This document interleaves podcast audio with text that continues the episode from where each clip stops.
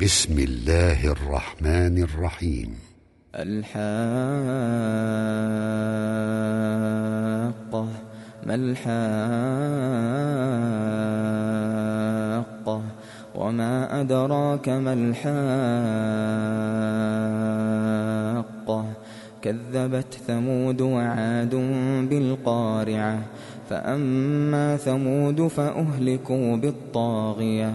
وأما عاد فأهلكوا بريح صرصر عاتية سخرها عليهم سبع ليال وثمانية أيام حسوما فترى القوم فيها صرعى كأنهم أعجاز نخل خاوية فهل ترى لهم من باقية وجاء فرعون ومن قبله والمؤتفكات بالخاطئة فعصوا رسول ربهم فأخذهم أخذة رابية إنا لما طغى الماء حملناكم في الجارية لنجعلها لكم تذكرة وتعيها أذن واعية فإذا نفخ في الصور نفخة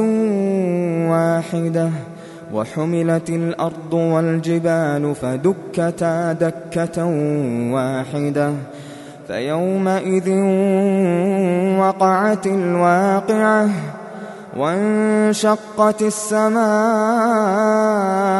فهي يومئذ واهية والملك على أرجائها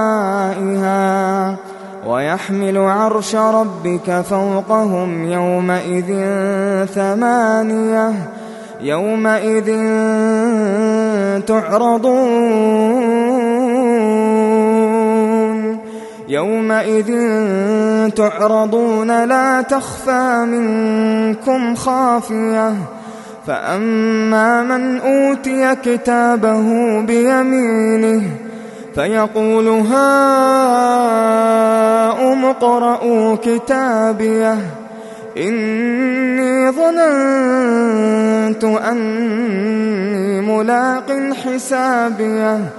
فهو في عيشة راضية في جنة عالية قطوفها دانية.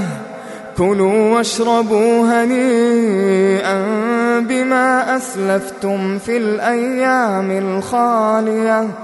وأما من أوتي كتابه بشماله فيقول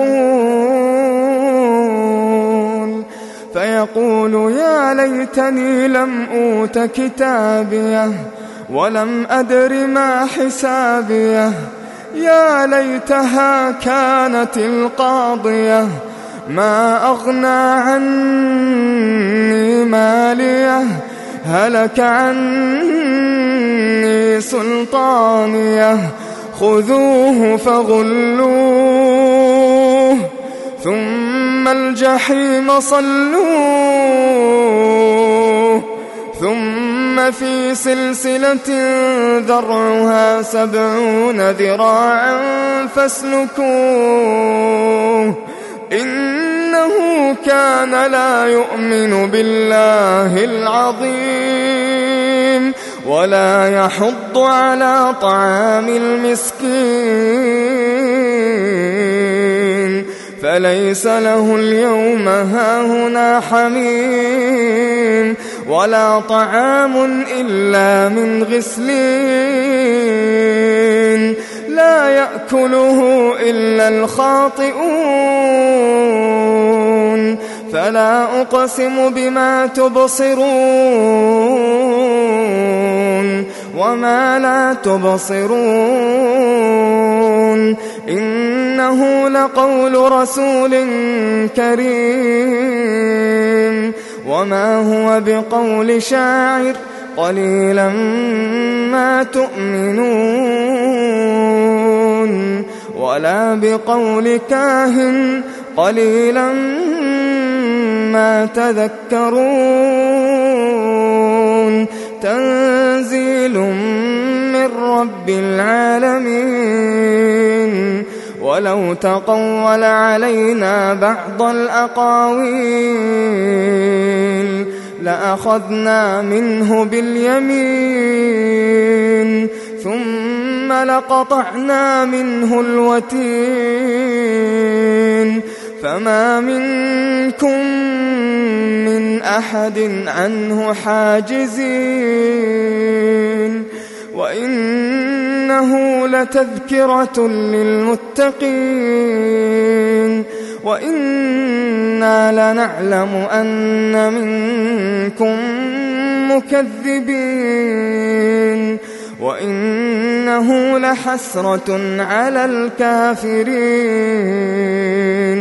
وإنه لحق اليقين فسبح باسم ربك العظيم.